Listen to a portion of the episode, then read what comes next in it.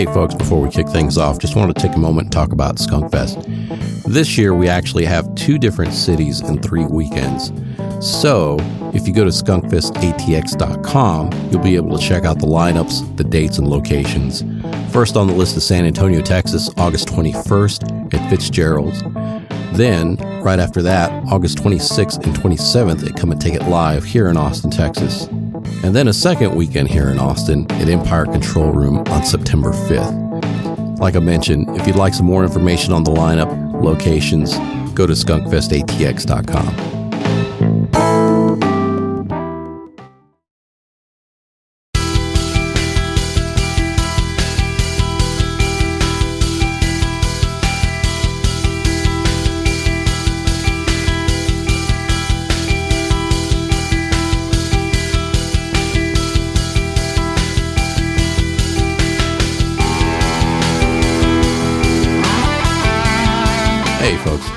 on the podcast, we talk with Mr. Stephen Vague. After getting a start in a high school jazz band, he attended the University of Texas, where he played in the jazz ensemble and jazz orchestra. Since then, Stephen's been playing and recording with a number of different people, various bands, including David Glasgow's 11 piece Steely Dan style group, Blue Millennium. Stevens also played with Delbert McClinton's Muddy Waters harmonica player, Paul Oscher. We had a really cool conversation with Stephen talked about a number of different things and what he's been doing since uh, things have been locked down. So it was a really great conversation to listen into. As always, Skunk would like to thank his friends at Godin Guitars and Tragan Guitars, Ernie Ball Strings, and Five Iron Woodworks.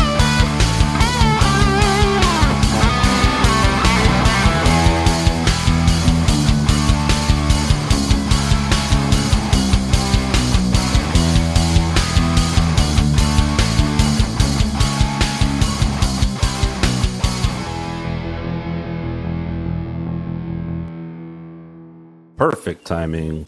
Hello, episode 51 of Eclectic Soundtracks with Stephen Vague. Did I say your name right? Yes, you did. Okay. I've been known to get names completely wrong. All right. So, uh, and Vague, just like the word. and it actually says Just it on the the, word. screen, so that helps. But I did actually know your Yeah. name. mhm. Stephen, you I know you as a saxophone player. Um, you you do some. I mean, you're a musician, an incredible mus- musician. You play all the time and and all kinds of different gigs and and uh, and stuff like that as a professional musician. But that's not like your day gig, right? You you have another job. Is that correct? No, no. I've kind of been trying to run away from music my entire life Oh, uh, because I just never thought I could build a career around it. but uh, it always keeps calling me back. it's the opposite of me. So, I was I, I kept, I've been keep trying to do music and I can't seem to get a career out of it. So congratulations. It's uh, well, I mean, it's I, I just try to stay involved. Uh, there's uh, guitar player Mike Barnes. He's uh, in the group Extreme Heat, and he said something to me years ago that I've always kept it as my credo or my my mantra: uh, play or die. And you just you just got to keep playing. You got to keep doing whatever it takes to keep playing. And if you do that, uh, then maybe the universe will help you out and and give you those opportunities. yeah, for sure. I, I definitely And that's worked out so far. Yeah, well, clearly, man. I mean, you're a busy guy. I think I met you at Mesa Recording Studios. When, boy, I hope I'm not wrong here. Did you play on the? Was it Los Jazz Vatos or no? Yes. Okay. Yes. It's been a while. and that's when I found out how badass you guys were.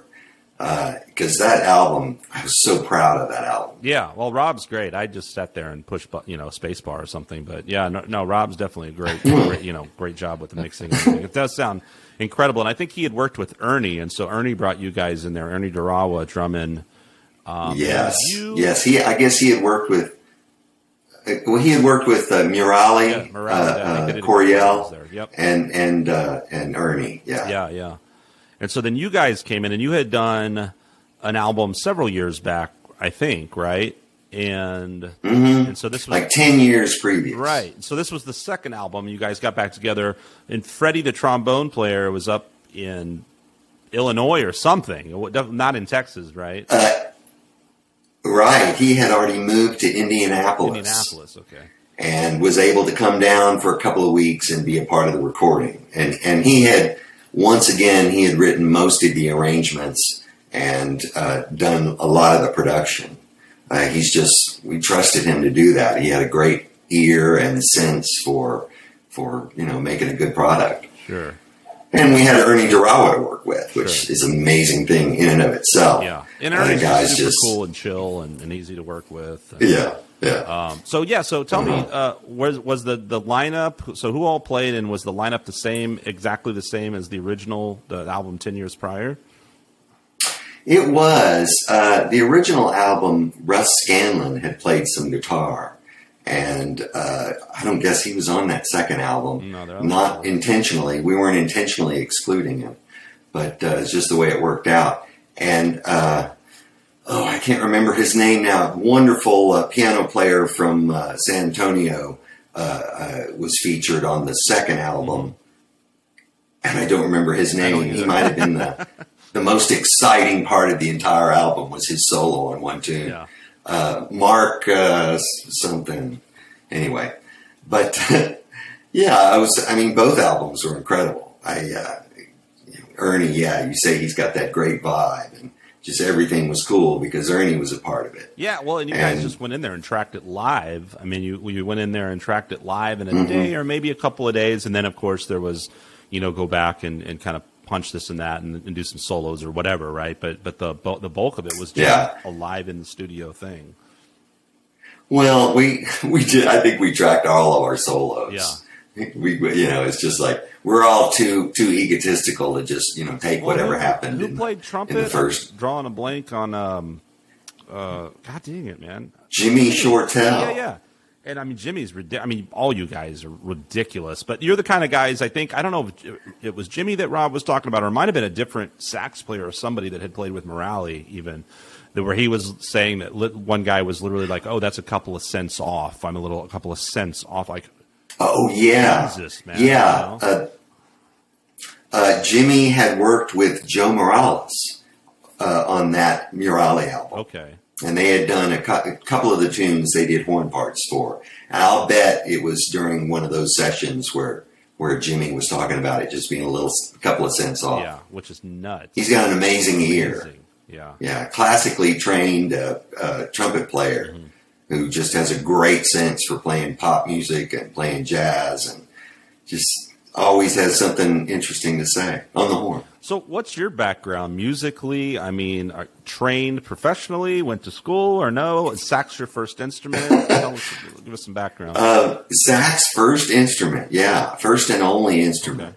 Um, like I had said, I, I, tried to run away from music the whole time because uh, even though I'd had a really good experience in high school on the horn and met a couple of really good players there and had a great time, uh, once I once it was time to go to college, I figured, well, I got to do something that's going to earn me some money. So I'll I'll learn how to be an engineer. That was something my father had done. He was in petroleum engineering. I went into electrical engineering. Um, but I took some music classes my first semester just to convince my parents that I was giving it a try. I wasn't really giving it a try. I was just marking time until I could get full on into this engineering degree.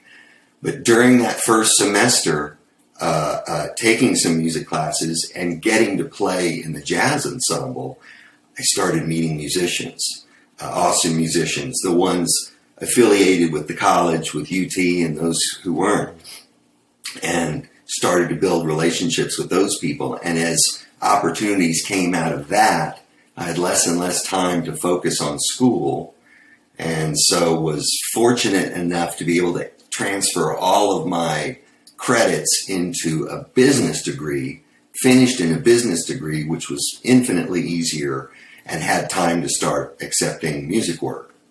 Uh, just playing with all these people that I had met through UT, uh, through the community.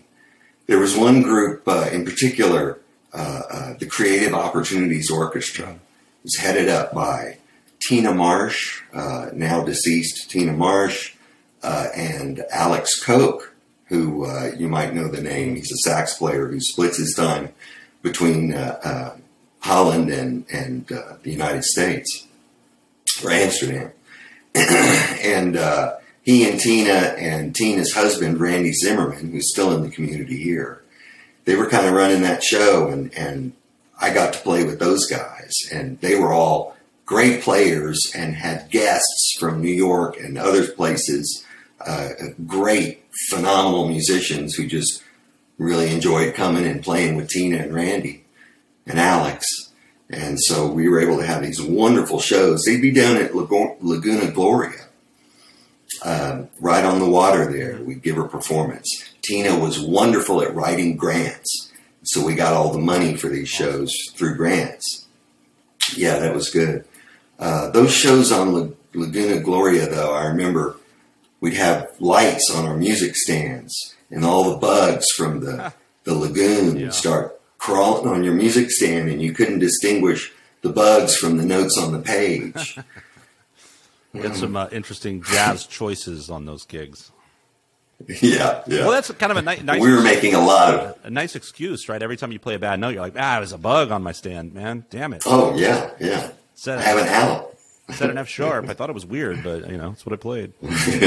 um, yeah. You know, you're. You know what this makes me think of, Vic? Uh, talking to Steven here, and it's been a while since we talked to him. But Jeff Lewis, when the way that he oh, yeah. was, we interviewed uh, a trumpet player who's uh, another just a phenomenal player, fantastic player, and you guys actually share a recording of mine that you played sax on and he played trumpet and trombone on this Mr. Peanut. I don't know if you remember playing on that. Uh, and uh, oh yeah, oh yeah, yeah. So we had him on uh, a, a, while back on the podcast, and he had a kind of a similar story where he was. I can't remember what he was going to school for now, but he had, there was something going on, and like he had graduated or he was oh. about to go into some sort of field. He, he was pre med or pre-med, something, right? Yeah, I think that's what it was. Oh. Yeah, and he was going full on on that, and then all of a sudden he got an opportunity or an offer to tour with the Jacksons, and you're like, well I guess I'll do this music thing, you know. So yeah, for the next yeah. you know ten years or whatever, he was he was touring with Big Axe, and then he opened up a studio out in uh, Los Angeles, and has just been a you know oh, fantastic. for forty whatever years. But uh, yeah, it's it's kind of interesting. Um, I didn't realize with you. I mean, I know you're playing all the time and you got all this stuff, but for some reason, I, I thought we had, you know, you mentioned a day job or something before. So, but but music is what. Yeah. So okay. Well, what happened was I, I, started, I was finishing college in Austin. Mm-hmm. Uh, this was 86, 87, 88, uh, you know, in that business school now instead of engineering school. And uh, started playing a lot, started meeting a lot of people. Uh, uh, I met this guy, James Lakey, he was a trombone player. I met him through UT and through that Creative Opportunities group and got to know him and Chris Maresh, mm-hmm. who was Eric Johnson's bass player. Uh, he was going to UT at the time. Uh, met him, uh, uh, started hanging out with those guys. We got a group together. It was called Up Against the Wall, and it was like hard bop being played by these young twenty-something year olds. We had no idea what we were doing, but we wanted to play this music. Yeah. So I think we played every venue in town one time We're never invited back anywhere. Uh, we were just too awful. But uh, we were super lucky because there's a great story out of that too. Um, Brannen Temple, y'all might know oh, his yeah, name. Uh, uh, oh yeah, sure. So Brannen Temple was still in high school, was finishing up high school. Chris Maresh, uh, James Lakey, trombone player, and I were were getting this group together. We needed a drummer didn't know who to go for. You know, I think we were floundering around for a little while looking for a drummer. And then Chris came to us and said, "You got to come to Reagan High School. Come this afternoon. Come to Reagan High School. You got to check this out." So we show up, and there's that band director there with this little kid behind the drum kit playing along to Earth, Wind, and Fire tracks and playing the shit out of the drums. Just this unassuming, you know, senior, I guess he was a senior in high school by that time. Mm-hmm. And we're saying, Hey, you, you want to play with us? And he was into it. And, and anybody that heard him play with us after that was more interested in him than in us. Yeah. Man, well, that's amazing. I mean, you were playing with these guys. Did didn't he play with Eric Johnson too? It's I, I or not? No, I didn't. it's just that that's who Chris is with now. Um, but Brannen, who did he play with? Oh, Brannen's played with a lot of people. For some reason, uh, I thought he played with Eric Johnson at some point, but I know he's played all Perhaps. over town and with a ton of people. Everybody knows the name for sure. Yeah. Um, but wow, I, I think mean, he even spent a brief. Well, he he spent a brief period with Janet Jackson. really? He had started a tour with her. Okay. Wow. I don't know what happened with that, but he didn't complete that. Um, but uh, yeah, he was amazing. And then several years later, um, he asked Glenn Rexach, Oh, yeah. a guitar player here in Austin, and Yogi, bass Oh, yeah. player, and I to do a project with him. He called it Atomic Soul. Okay. We started playing uh, the Elephant Room and a couple other venues, I think. And boy, they were all way better than me. I had really not learned anything yet. See, I was just kind of an intuitive player until the mid 90s. And then I figured out kind of what I was doing and took it a little further. Well, I mean, it's Um, so awesome though. What you get thrown in a situation like that, and you're going to get better. You're going to get exponentially better Yeah. fast because you Oh, have yeah. to. Because everyone around you is amazing. You know.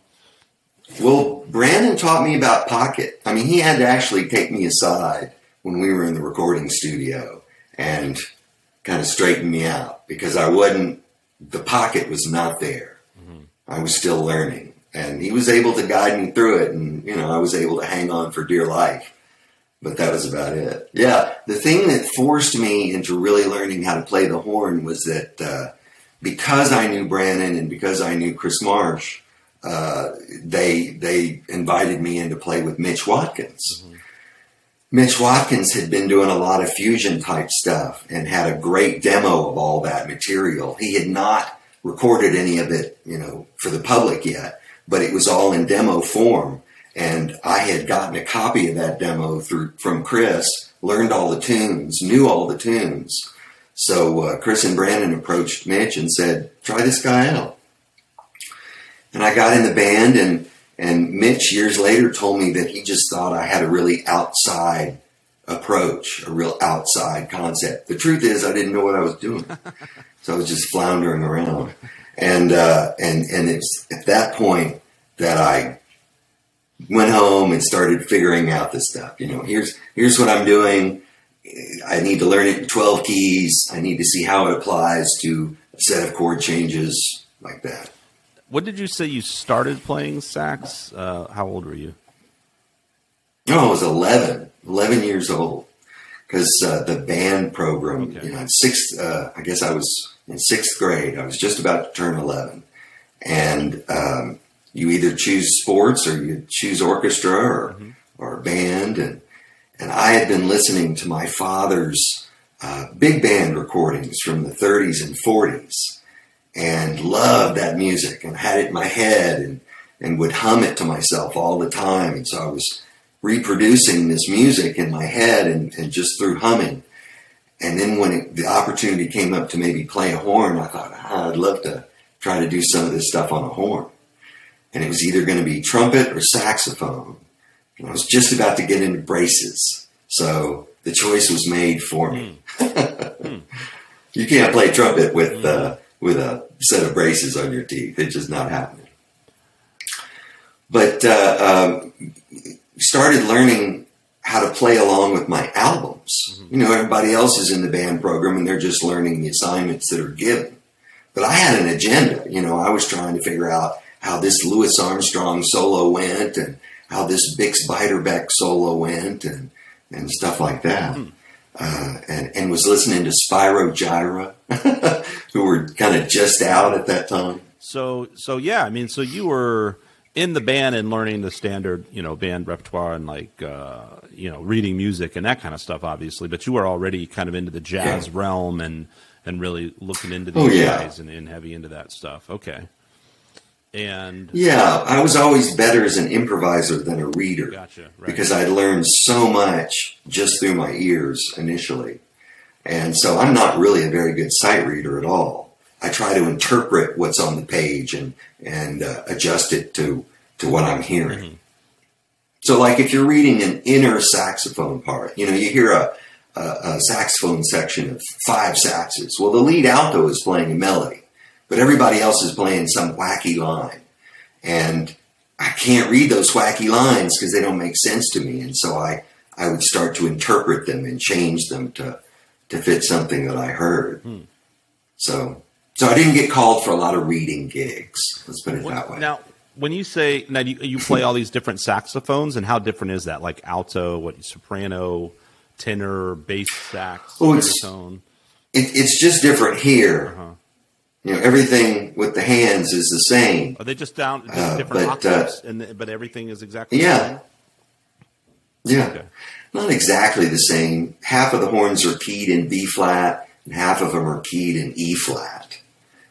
So, so whereas, whereas uh, guitars and keyboards, they're all in C. They're all concert pitches, uh, and some of these horns, they're they're keyed differently. And I'm not even sure where all that started, but uh, they just sit in different places, which is good for the saxophones because I can put three fingers down, and that's a G whatever saxophone I'm on. Okay. But that G on a on a on a tenor saxophone is going to be an F concert, and that G on an alto saxophone is going to be a B flat concert. So Oh wait, a B You're in different places. So, uh, so which saxophone is it actually just standard like concert pitch, or is there one? well, they make a, a long ago they made these C melody saxophones. And those went out of style, I think, in maybe the 30s, 1930s, 1940s. So you're never People playing stopped using them after that. right when you're playing. Right. So if you're playing a B flat Right. sax, uh, I to, to this day we talked about Jeff with this and everything. I, I never I never get it right. So when you're playing a B flat sax, uh, are you reading a B flat, but that's actually a C? Uh, yes, I would play a C. I would have to play a, a, a whole step up because my instrument is keyed down. Right. Okay. Yeah. But then you so you said there's the B flat sax, but then there's an E flat sax. So you're Yeah. Um, so an alto saxophone and a baritone saxophone are in E flat, and the soprano and the tenor are in B flat. This kind of just goes every other sax as you go up and down. They go back from it- so B that's- flat to E there- flat, So back there's and bass, baritone, tenor, alto, soprano. Yeah, and there's there's contrabass and there's sopranino. There's actually some freak saxophones that are above those that you listed and below. Would that be like the thing that They don't get a lot of use? the thing that Kenny G plays? What is that little thing that he plays? It's like a well, that was just a regular soprano. oh, okay. But uh, but yeah, he uh, he's not a good saxophone player to follow. Who are you, some, so? Who are your some uh, uh, some of your biggest sax influences? Oh well, it's you know that you always ask that question, and it's hard to narrow it down because you go through different periods where you're digging on different people. Yeah, sure. Um, I, I think I, when I was learning tenor saxophone, I was digging really hard on Branford Marsalis Oh, yeah. and Kirk Whalum. You know, Kirk Whalum is a sax player that I don't hear many people talk Yeah, about no. because he never got a lot of huge national fame.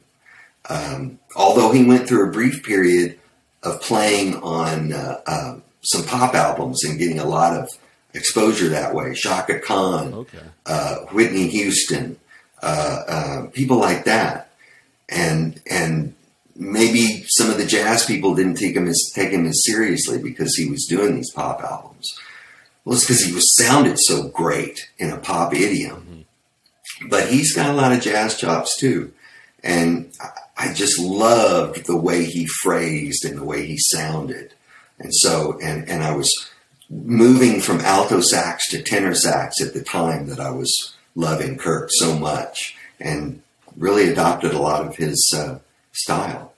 Of course, it's morphed with other people that I like, like uh, Mike Brecker. You hear a lot of sax people talk about Michael Brecker as being one of the 20th century gods of the horn. You know, at least, at least you know after the hard bop of the 60s. But um, and and today, I would say my favorite sax player is Chris Potter. Um, he started with uh, Red Rodney playing the the bebop music of Charlie Parker, and was a prodigy from a very early age, and is just this phenom now. He's not just a sax player; he's one of the great world musicians. He's Wow. really up there. Cool. Yeah, I mean it's funny because I feel like um, there's a lot of like people. I feel like you know, if you're not if you're not a musician, like everybody knows Jimi Hendrix, everybody knows Eddie Van Halen. You know these guitar player names, right? And if and if you don't know any better, you say Mm-hmm. Yeah. like, "Oh, Kurt Cobain's the best guitar player." And nothing against Kurt Cobain. I mean, it's not like a technical guitar, you know, guitar player No. or Stevie Ray Vaughan. It's just like everybody knows those names. And a sax world, it's like I feel like unless you're sort of in that crowd, you're a sax player, you're a real, real jazz type fan. There's a lot less names you're probably going to know. Everyone's going to say, uh, you know, Charlie Parker, John Coltrane, right? Um, Mm-hmm. Marsalis, but like. Yeah, so it's interesting. You're like you're naming the, like these gurus, and I'm going like, oh yeah, sure. Gotta go do, do some research. right, right. Yeah, I just nerd out on those guys, and, and nobody knows who I'm talking about. Uh, there is one guy that I've been nerding out on for years that everybody else is noticing now, and that's Jacob Collier. Okay, I don't know if you're familiar with I that feel like name. I know the name. But- yeah, yeah. Well, he started uh, uh, creating these YouTube videos where it's just him. It's maybe five or six of him singing these this very thickly arranged jazz harmonies, Sure. and maybe he'd be playing bass and or drums along with his vocals. But it's always him. Right. He's a phenomenal bass player, phenomenal piano player He Does it all. uh, uh, everything that he puts his hands on, he plays incredibly well. And so he he finally came up with the, and, and started getting an international following. Uh, uh, he did, uh, he started uh, rearranging covers. And one of the covers was Don't You Worry About a Thing. And uh, Quincy Jones noticed that, heard that, and immediately went nuts over this kid. Because, you know, he's still 16, 17 years old at the time. Wow. And then got Herbie Hancock's attention. And then Herbie Hancock and Quincy Jones were both just going nuts over this kid and, and effusively, you know, bringing him into their fold and, and uh, introducing him at festivals. And then the rest of the world started to catch on Wow. um, he can't really play with a group. He spent so much time playing by himself that it was awkward for him to start to come into the musical community and record with people or perform with other people. He just wasn't used to it. Um, now, some of his greatest recording successes are him featuring a different vocalist. Uh, he's uh, some of these hip hop and, and rap artists had were on his uh, most recent release, and so it provides a good mix. It's Yeah. artists that the public can, re- can relate to, but really thick harmony and, and complicated song form at the same time that everybody can still appreciate. Yeah, so definitely, I mean, very much a studio producer type musician, and the, the Yeah. opposite of a, a way a lot of young guys, maybe yourself, somewhat included, got you know, start, kind of start out playing and and improvising a lot, right? And then you get into a more structured reading production sort of environment, and it's a little intimidating, right? This guy sound like that was his world, what he started with, right? And then getting on stage Yeah. with a group of guys and and and just sort of flying by the seat of your pants was a little was a new thing. Well, and, and his stage shows are like a freak show because it's him running around between all these different instruments, creating loops, and you know just doing it, doing it all, and having some sequences, I suppose, behind him. He'd have to, Yeah, yeah. uh, but he just looks more like a circus Yeah. than a than a music concert. Wow, man! That, I know that name, and I'm sure it's one of those things. Like you know, there's there's there's these prodigies and these different people that get this huge inter, uh, uh, YouTube type success, and someone will send you a link. and You're like, wow, cool, but you don't remember, right? And let you see it over. And I I feel like that's the kind of guy. App definitely been shown, and and it's what yeah, the guy that's just playing Yeah. like everything. Vic, are you looking? I'm afraid to touch anything after what happened on. Our our last podcast where I went, Oh, where I went no. I, I wrote the names down though. Okay. I wrote the names down. Yeah. Well, that same guy, Mark Mike Barnes, that I mentioned uh, with Extreme Heat, he was the one that turned me on to Jacob Collier. Okay. and nobody had heard about him yet. He said, "You got to, you got to check this guy out," and so I did. Anyway, How long ago was that? well, that's several years now, Yeah. maybe five years. So who? My my whole sense of time has changed since COVID. Oh I- man, I, it's, can't I know, distinguish. right? Because the whole year just kind of went by, and it's like, I mean, we all did stuff, but it doesn't. It doesn't feel like it. Almost, it's just weird. It it's definitely Yeah. feels like it's. You think you think of things that happened a few months ago, and you're like, oh yeah, in twenty. It feels like something that happened in 2019, right? And It's like, oh no, it's been like Yeah. almost two years. Yeah. Um, well, who are you when I?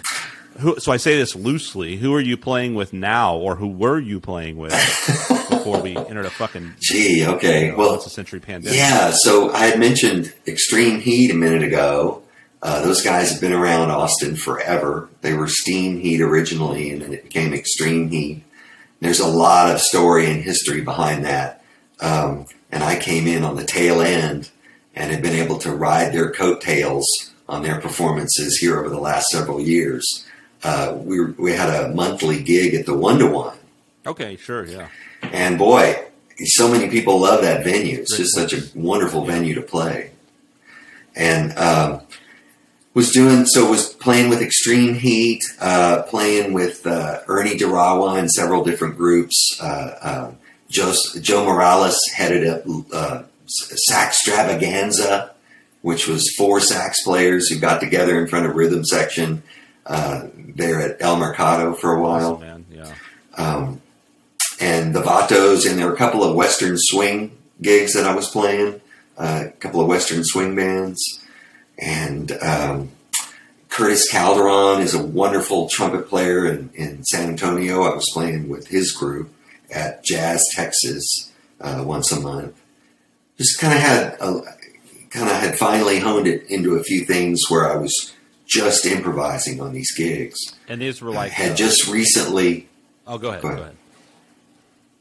Oh, well, I had played with a cover band for over 10 years, and that occupied a lot of Saturdays. And so I kind of got out of the loop of playing in some of these uh, jazz groups or some of these groups where you have more of an opportunity to improvise. Right. And then the, the period with the, the cover band ended. Had an opportunity to take all these other gigs all of a sudden and have been really happy since then. Uh, even though the money is not as good, it's uh, much more musically rewarding. Sure. Yeah, it's a little more challenging. You get to mix it up a bit. And you're not just like playing the same stock thing year after year, right? Yeah, Um, yeah. I mean, the best part about that was that the crowds are always digging it. You know, the the crowd hearing the cover band music, boy, they're into it and they're dancing and singing along, and there's a lot of energy that you get out of that. Yeah. But uh, but yeah, after a certain number of times, it's it's tough to keep going. Um, so now, you know, speaking of some of these places, I mean, obviously, so one to one, it's great to know that they, um, where uh, I think management changed or ownership changed, but they're still going to be open. And from what I hear, Greg's still going to be involved. And uh, everyone I've talked to, myself included, everybody loves that place. Great place. And with a history, and, and so thank goodness for that. What about El Mercado and, backstage there? Is that doing okay? Do you do you know? Is uh, I I think they're trying to get that started again. okay?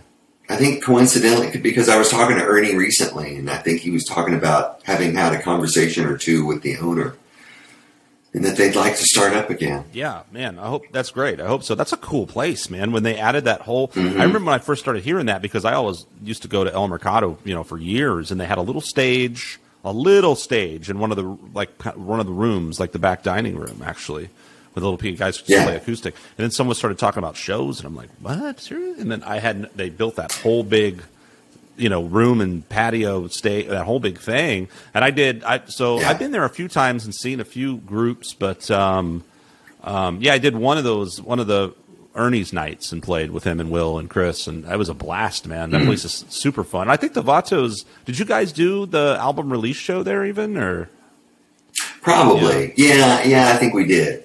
Um, yeah, Ernie had become a fixture there. He was doing every Tuesday night. Always had different artists in. Would bring in uh, superstar guitar players who could just keep the audience in their palm of their hand all night.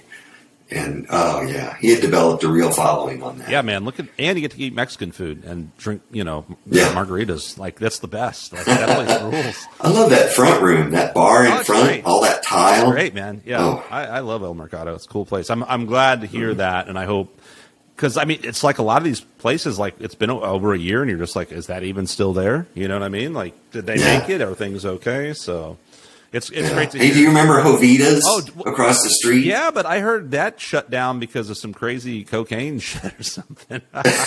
yeah. story on yeah. that? My funny story about that is that uh, that I, I was scheduled to play there, and maybe a, a month away. It was still a month away, and then the news came out about those two guys. Mm-hmm. You know, and then their uh, their pictures are plastered in the newspaper, Mm-hmm. and the place shut down immediately. I think they had a, a chain link fence around the whole property within a week.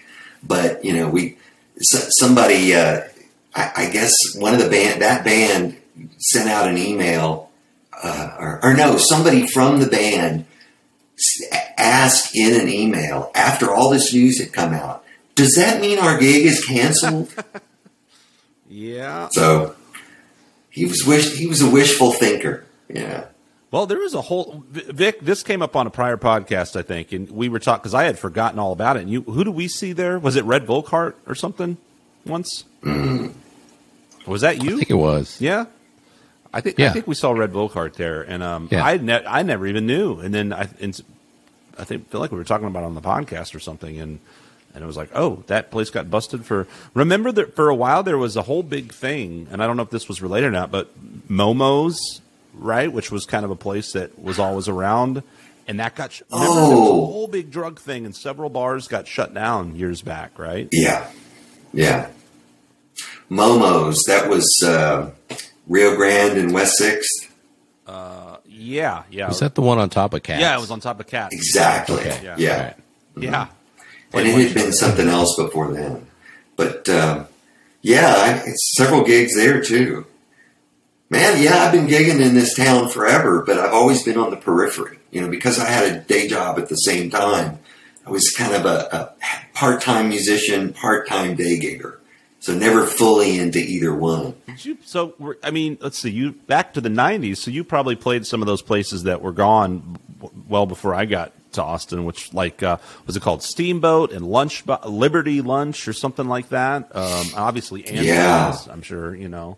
Liberty Lunch. There was this guy, Dan Del Santos, world music Uh-huh. musician, had incorporated a lot of uh, African grooves into his music. Uh, had amazing musicians. Uh, I was, uh, you know, that was early on, so I wasn't really ready to play in the band, but I had the right connections. So we got to play, got to play at Liberty Lunch. That was, I think, before they had the the audience was originally not covered. It was like the stage was covered and the audience was out in the open. And then eventually they got a cover for the audience, and that was a big Where, improvement. so where was that place? Because I never saw that. I've just heard about it.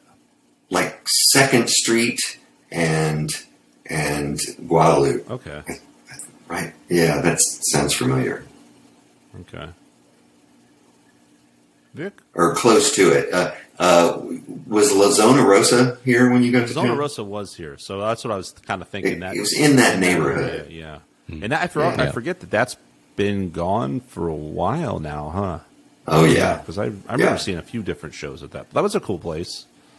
hmm Was that partly outside too? I don't remember. Or maybe there was a patio and then the whole inside. There was a patio, but that was just for, I guess, the smokers. Yeah. Because uh, the, the venue was inside, or the stage was inside. Right. Oh, you, we, we could spend uh, all night talking about the way Austin used The to way be. Austin used to Um, be. Well, you know, there's a documentary now. I just talked to this guy. Um, it, I've heard a few people talk about, it, see him popping up on Facebook about they're making a documentary about the back room. Have you heard about that? Oh, no. So that should Fantastic. Yeah, I think we're gonna get him on the podcast at some point. And uh, but I, that was my introduction. Was like when I started playing around 2000. I started playing here in two, or in Austin in 2000, late four oh five, and then when I really started playing a little more prominent venues was like 2006 and like back. So I played a lot of backroom shows. The last year they were there. Um, yeah, um, but I, I kind of missed that I think there was this nostalgia that had just kind of died away, maybe in the late '90s, early 2000s. Those some of the venues Yeah. we were talking because, like, was it Steamboat? Was that another one? Right? That was early on. That was one of the Sixth Street one. Sixth Street was like the only area in town that was that that was the entertainment district. Right. That was all there was. And Steamboat, yeah, was one of four, five, six venues. Um, Toulouse was another one. Um, and I, I would hang out down there just because I was uh, friends with Chris Maresh. Again, this was the late 80s. And uh, he was playing with a funk band called The Business Okay. and uh, headed up by Derek Edmondson, who is now a very successful sax player out in the LA area. Um, but uh, uh, I just wanted to hear that band. It was so funky, and the musicians were so good. Derek would always have just the most stellar rhythm section with him, and I just wanted to hear that group. And then you got to hang out with the other bands because you're hanging out on the street, your breaks. It's all the same bands every week Yeah, yeah. you know, it's all the people that complain now that they don't have any work, Right. they were all working, you know, Well, six, seven was, nights a week. The back heyday, though, man. You know, and it's kind of like there's Mm-hmm. still some of that, and now there's like kind of a big, uh, a different scene. It's not the blues type thing, or uh, there's more. There's a lot going on East Six, right? There's a lot going on over there. Yeah. uh, there's you know scattered venues here and there. Obviously, there's, um, but but in terms of that original Sixth Street area, now it seems very much like. You know, you've got friends, you've got a few places. I remember there used to be Nuno's, that's gone. Bates Motel, 311. I don't even know if that's a thing anymore. Um, but all those kind of places where you would hear those kind of blues bands, mostly gone, except for friends that I can think of, right? And and now it's Yeah. just like I don't know what it is: dance clubs and college bars and and loitering. Yeah. it's just a, a horrible place to be, basically. Yeah, yeah. Uh, we just lost uh, Paul Oscher. Uh, I don't know if you saw that on the social media. Yeah, He was he was playing with Muddy Waters for a long time. Man. Was uh, harmonica player for Muddy Waters. And we had him here in Austin. He was playing a lot of gigs at Antone's. Yeah. and and touring a little bit.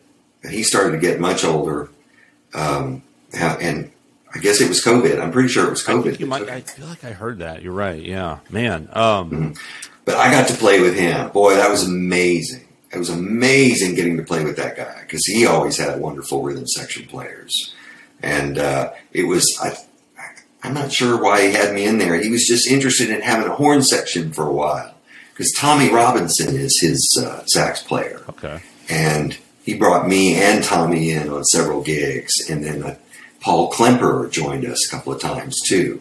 He just uh, uh, Paul Oscher was just into having that big horn section on the stage. I, I love that so much, man. I love that. Uh, there's all these different sort of genres of, you know, there's the blues, right, which is this sort of foundation for so many things. It's a very kind of generic term, but an important term, and everyone needs to know the, mm-hmm. the you know the blues in terms of the the formula and the, the importance of it in that aspect. But there's all these the Delta blues and the Texas blues and the New Orleans, but Chicago blues is what I always just I just love that Blues Brothers horn section, man, like that and that that R and B and that soul and that Motown type music is just like yeah, that's yeah. I, and I, it doesn't seem like a lot of times the horns aren't doing much, right? But what they're doing is so integral and so important. Just those little stabs and those little moments, it just Yeah. makes a song. You know, it just makes it.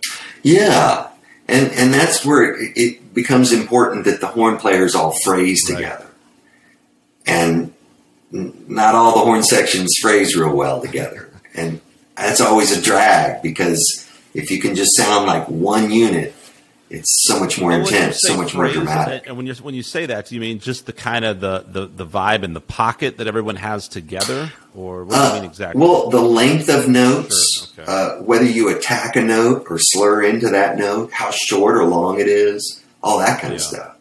Um, where it sits in the pocket too, but to a large degree, it's it's just the articulation. I would think that a part of that, regardless of how good the horn player would be. I mean, obviously, when you're more familiar with certain genres and the way that the music is approached, you're going to be a little more adept for that than you know maybe a bebop horn player who comes into a Motown band or whatever, right? But like, I would Yeah. think that anything like that, though, if you're if you're a section and you rehearse a bunch, or you, the more you play two together, you're gonna you're gonna get that vibe of like whatever the band leader Oh, wants, yeah. how everybody works together, what feels right, you know.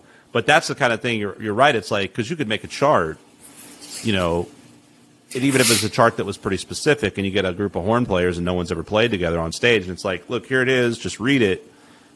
but there's the, that's those nuances that you're talking about. That's those those minor Yeah. things that make it, and it's so interesting, right? Because I feel like those are the intangibles, or like you're not. It's not maybe a big deal, but it is a big deal, right? Maybe subconsciously, like Oh, yeah. that is a, affecting a listener. It's just the tightness, the app, the you know the precision. Yeah, yeah, and I think a lot of people hear all of that stuff and maybe just can't discuss Right. it, but they're hearing it and they know whether it's legit or Yeah. not.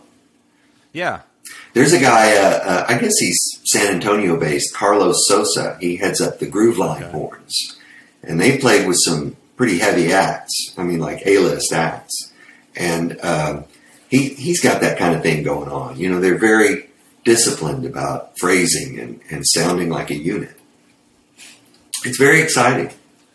Do you? Um, and usually you're in a project where with, with someone that's kind of well, you've been in somewhere it's more of a band and a, a, kind of an open to everybody, and some that's just a very specific band leader type situation, right? Do you prefer one way or another with that?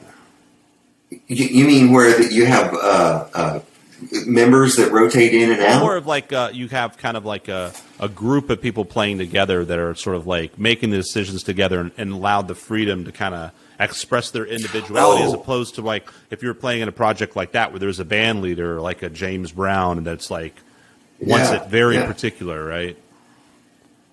Yeah, uh, the, the more free situations are always more rewarding because usually you have a group of guys that can do that and still make it sound like music. Uh, it's not going to crater. It's not going to fall apart.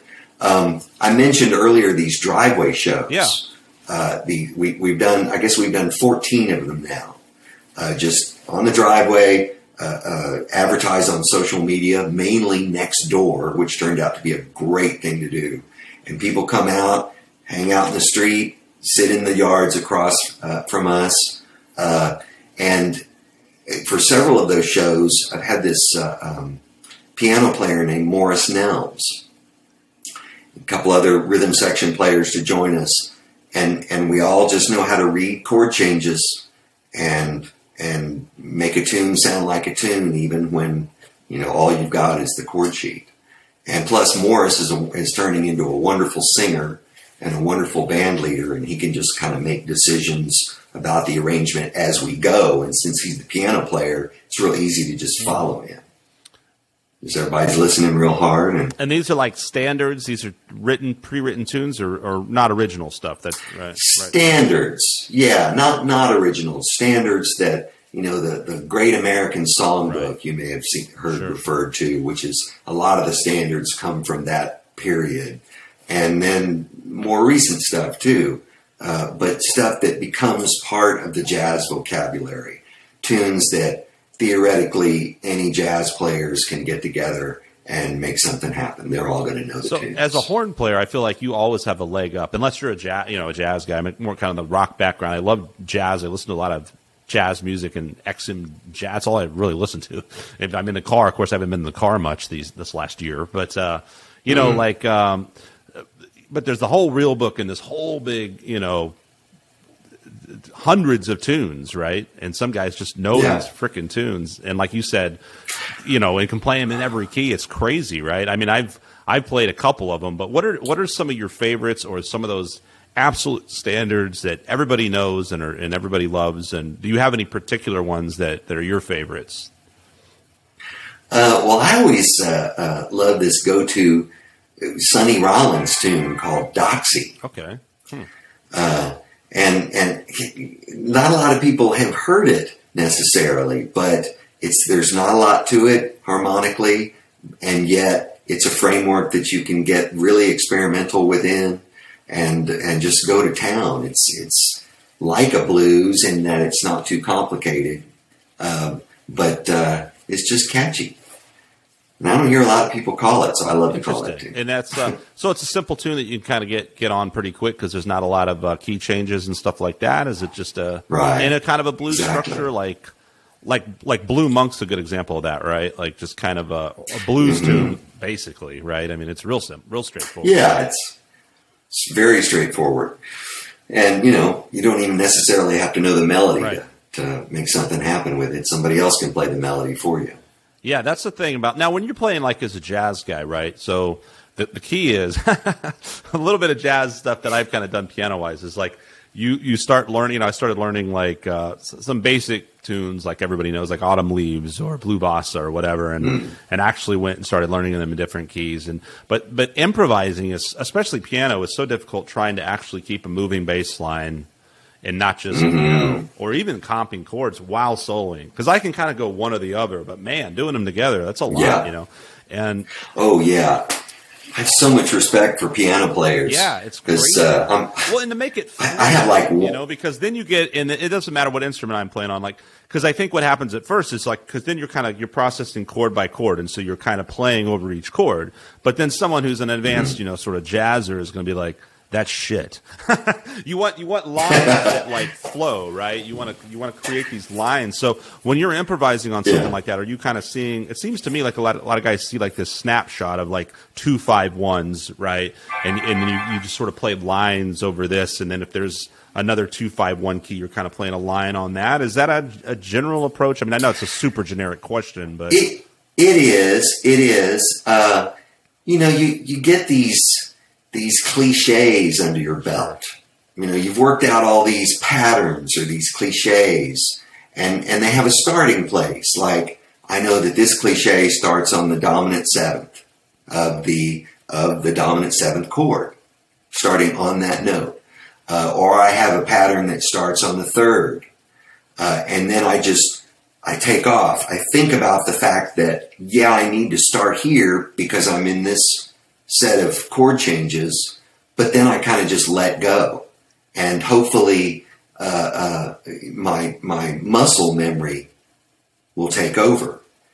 Muscle memory combined with just how creative can we get? Where can we go within this harmonic framework? Yeah, because once you have that comfort level, I think a lot of it too is just knowing especially the more complex the tune gets. Because if you know a, a ba- that's the thing about bebop or things that are moving by real fast and there's a lot of changes. It's so easy to just like if you're in a blues framework or autumn leaves, it's like it doesn't take too long to be like comfortable within the framework, and it's you're not going to mm-hmm. get lost, right? It, it, yeah, the keys aren't changing so you get in one of those more complex tunes like that, for me, I'm going like, oh my god, like it's as long as you can know where the hell you are somewhere, then you can know where to put your period, right? It's that uh-huh, you get right. you don't know where the hell you are, and you're screwed.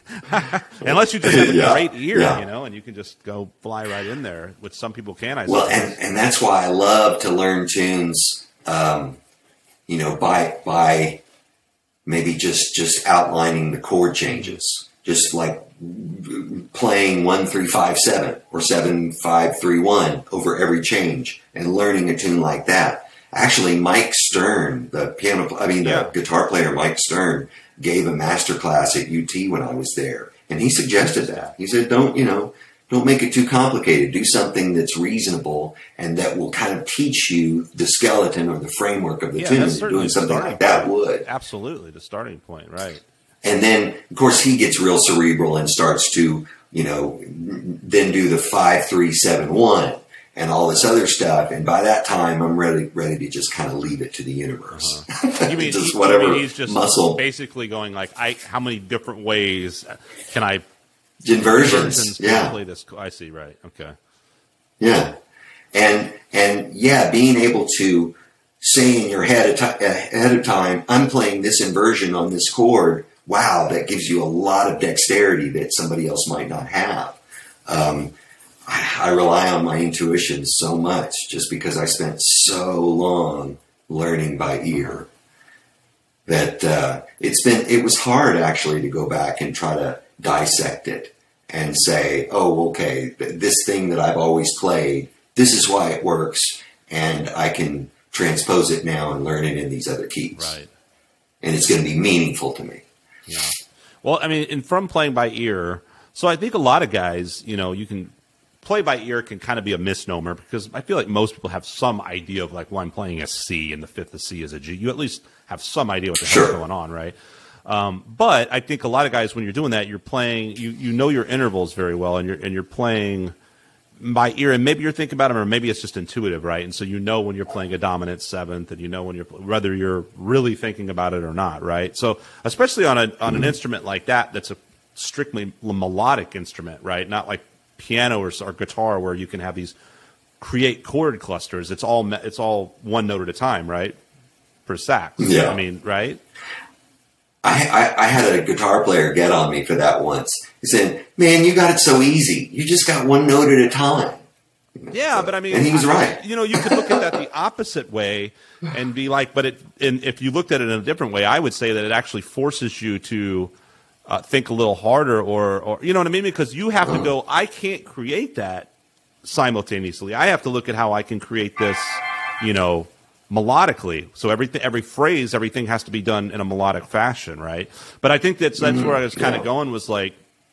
So I, I would I would imagine like you naturally developed a, a really good ear in terms of where your pitch was and what you were trying to express that way, right? And then just taking that back to a place where you're like, well, let me analyze this and think about what each of these notes are and how they react to these chords or that or why is every single thing I'm doing right here making sense at this point in the tune, right? Is almost reverse engineering what you were doing, right?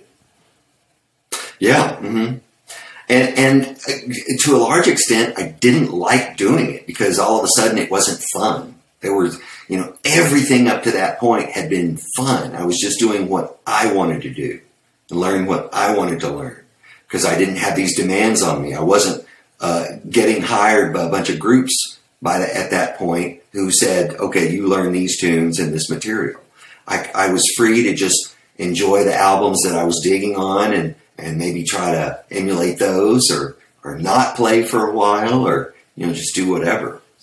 And then all of a sudden when you turn it into homework, it can be a little, a little daunting, a little, uh, tedious, a little tiresome, but you know, the reward off of doing that is so great. You just remind yourself, gosh, if I could just, if I can just notate this out and, and work it out, God, everything's going to get more wonderful. Well, also now you, and it does yeah, now time. you can be more snobby as well and say things like nice, nice Euclidean. I really like that flat Well, I never could talk about it much. I hear these guys talk about all all this theory stuff, and it's like ah, I don't know where they're going with that. I just I just don't know. Interesting. Uh, but I can play you a cool lick, Yeah. lick in D seven if you want. I, I, I think the interesting thing about theory is I think theory is awesome. I, I love it, but like when I first started learning, I was like I learned a bunch of patterns and that these are the modes. Well, okay, I'm learning patterns on a guitar. That if I start here and I play this, sure I'm playing that mode, but it's only there's got to be a context. What chord am I playing behind? That determines what the what it Yeah. is, right? And so it kind of took me a while mm-hmm. later. I mean, it was good for me developing the mechanics and, and technique of in learning the fretboard to a certain Yeah. degree. But what you realize later, and I think, is like at the end, they all it meets in the middle, right? The ears and the and the theory, because it's like if you don't know how to express that over a set of chord changes or, or, or on a stagnant chord even, and and what those tones mean, what that modal sound means. If you can't express that musically and know what you're trying to say with it musically, who cares if you know a bunch of fucking jargon, like you know, and a bunch of patterns. Yeah. it's not. It doesn't really. I don't think it really comes into real life. Uh, uh, you know, use until you're actually putting it to a tune and you're playing it against a Yeah. harmonic backdrop to a certain degree, right? Yeah, I feel like a lot of the people that came out of North Texas were like that. They were just, you know, North Texas became this jazz musician machine, and they could churn out all these people who could play anything, you know, over any set of changes and just make something happen. Uh, but a lot of them, it was so mechanical sounding that it wasn't anything I wanted to listen Yeah. to. Yeah, I've same thing with same thing with guitar. I mean, I've I used to kind of um, and I've accepted it, and I, I am okay with it nowadays. And I know my my uh, technical limitations, and it can be a bit frustrating in certain situations. I can't go play you know crazy prog metal or or hard jazz, but I mean that's almost that bebop is a whole nother level. You know, there's so many facets to these different genres, right? Like, but but the under the overall understanding of music and the language of music, and I know like you learn to I think be comfortable, become comfortable with how you play and what you play and what your influence has have created, and I kind of like with you, like I really enjoy the knowledge that I have and being able to use that, you know, especially when you're writing and you're thinking and you're sol- problem solving or whatever the case may be. But I also love the idea of just like being able to throw things away and not overthink and just create things and, and not, like you said, not where everything is so mechanical and rigid where you're just following a set of drills and that you've done a billion times and just let the music be free. I think a lot of the, my favorite things that I've ever created is just improv that I go back and go, wow, what did I play? And then I go track that solo on something, you know, and because it's just happens in the moment. I think there's something. I was always that way too, more of kind of an improviser, right? And from a piano standpoint, more in a classical, pretty pretty straightforward one four five, you know, class triadic type stuff. And then you know, guitar same way. I've got a little bit of fusion touch, but like, um, yeah, man. I but I I always just played like like you said. You know, I learned the basics of a tune and just play, play, play, and improvise like crazy. And it's funny because a lot of people. Uh, you get these different schools of thought. There's definitely the classic. You mentioned the jazz guys, but I, I always talk about the, the classical piano. That they learn to read and they can read a Beethoven piece like nobody's business. But then you're like, hey, let's jam, and they're just like, uh, you know, Yeah. like no idea, Yeah. like deer in headlights, and people get really afraid. I've had to kind of learn how to teach how to approach even starting to improvise because not everybody has that like oh i'm just gonna like play some notes and this feels good and this is exciting a lot of people are very like i don't know what to do this is you know scary So yeah, you you teach piano and guitar, Yeah. right? Uh, are you teaching a lot of improvisation? Um, it, usually kind of eventually. I mean, it, it kind of jumps all over, you know, student by student and wherever. But but I I almost always, you know, speaking of the blues, obviously, it almost always starts with sort of, uh, you know, we'll learn the major scale, and you know, we'll talk about relative this and that, and the pentatonic, and then sort of the the pentatonic patterns as they're laid out on the guitar, and, and basically, you know, then the idea of just like here's here's your core. I've even started going um, just uh, you know Ulrich Ellison, right? You know that dude, guitarist. Uh, he's got a work. He started Yeah. a workshop in this whole big thing that he invited me to uh, as kind of a, a guinea pig, and, and where he first started it. So I went to several of his uh, online things that he's been doing, and he does a lot of examples where he just plays over a drone, and I'm like, what a great idea! Just a stagnant drone. Keep it super simple.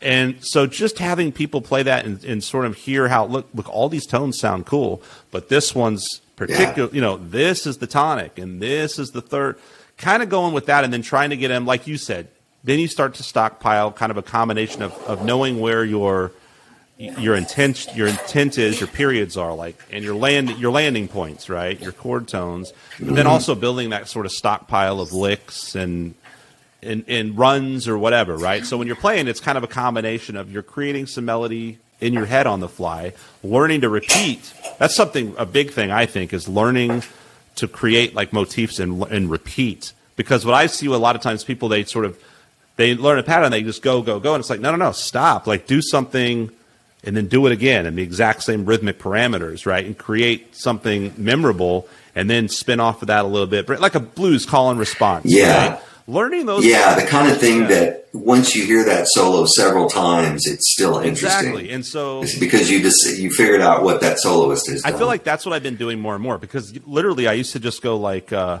okay, cool. Like now you know here pentatonic. Now jam, and people are like, what? that's, that's like, okay, so we got to like learn what does that mean, and so kind of building up to that, and then I see how people get comfortable with that when they the the you know they start to kind of go, oh yeah, these these notes do sound good, but that's a big thing I've been talking about a lot lately is just that idea of like create something that you can create again. You know, don't drift so far away you forgot mm-hmm. where you even started. Do something and then do it again and then come over here and then come back here and then come and then do that again but in an octave. And, and then so you keep building on a center idea because that's what everything does anyway, right? Music is all about a melody, whether it's a jazz tune with the head and then you can go into outer space and then come back home or a symphony where you've got a super simple melody and a 40 piece orchestra doing all these elaborations and modulations and all this, but you're still uh, right so many times it's just a simple little melody is at the core of all of all this music. Would you agree with that? Oh, absolutely. Um, and being able to record yourself and review and figure out what you're doing wrong and what you're doing right, you, you get a lot of that. That's what. I've been trying to do Um, a lot more lately, especially with the pandemic. And everyone's kind of going like, you can't sit in a classroom, and so it's been like everyone's kind of been well getting GarageBand or or getting some uh, uh, you know uh, Audacity, right? Like um, these programs yeah. that, that'll either come with the Mac or you can get for free, and learning the very basic fundamentals of how do you record yourself. Back once upon a time, you know, it was cassette tapes, right, and four track cassette recorders. Right. Oh gosh. But yeah. now it's you know it's all digital. Everybody has a computer, so learning how to do that. You're right because you'll you'll never just like we me with this podcast. I had no idea how horrible my voice was until I started talking on the podcast. you got to hear yourself, you know, and and then you go, oh wow, I'm really not. That's that's messy. I hear all the mistakes, or yeah, I'm not really coming mm-hmm. back and playing. You're absolutely right. I think that's the the sooner someone can can play with a group of they're two such different things, right? So playing in a group context, that's something I try, I like to do also is like sort of playing in a band context, playing drums, you know, which is fun for me, but being the glue so people get a feel for playing together. But then now, especially in this pandemic, it's been a lot of sort of like teaching how to record yourself and that mindset. And I think once a musician understands that those two different dynamics, like you're in a pretty good place. Like you understand how to read. There's such different situations. You know what I mean? Yeah. Um, yeah. Again, I mentioned these uh, driveway shows. Every one of those got recorded. And so I was able to review the shows the very next day after every one.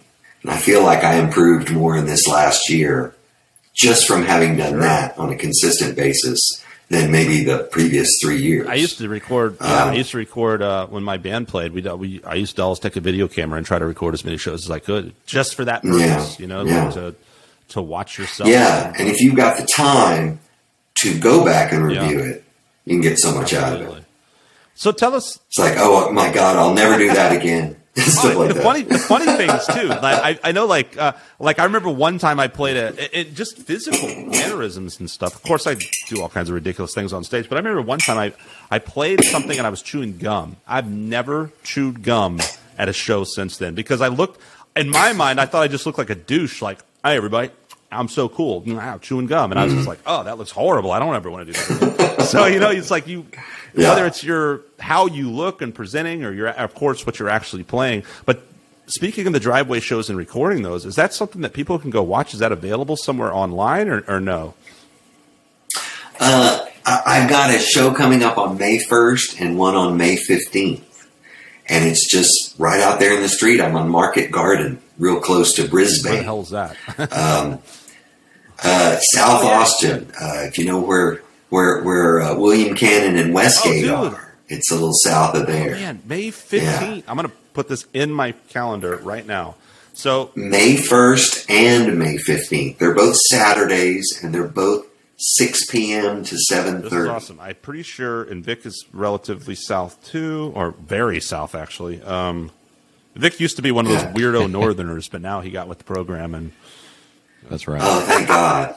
There's something about North Austin. I don't want to go there. It's just. I meet someone that lives in Georgetown. I was like, so nice meeting you. I'll never see you again. but, I, but yet, oh, every yeah. band and then like, traffic. everyone lives all over the fucking place. Like one guy will live in Kyle, and someone else lives in Lampat. Like literally, it's ridiculous.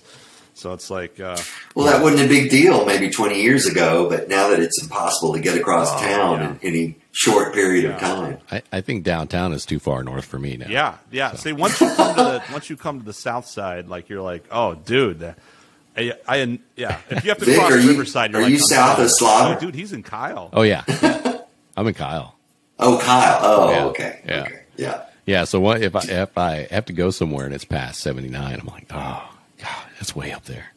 See now, uh, now you know how we all felt back in the day when you're like party at my place. You're like, oh god, I guess I'll, I guess I'll go play some. We had some fun. Uh, we had some fun parties back at Vic's old house though.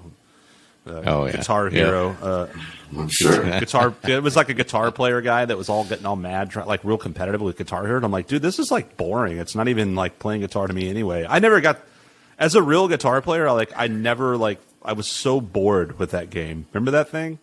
Well, why would you, if you're going to spend the time to learn how to play that game, why don't you just learn the guitar? Seriously, it's so ridiculous. I would have students that would spend hours and hours and hours and hours playing that fucking game, and then it's like whoop de woo, you know, and and then and I'm like, so did you learn yeah. that G chord yet? No, you know, it's like.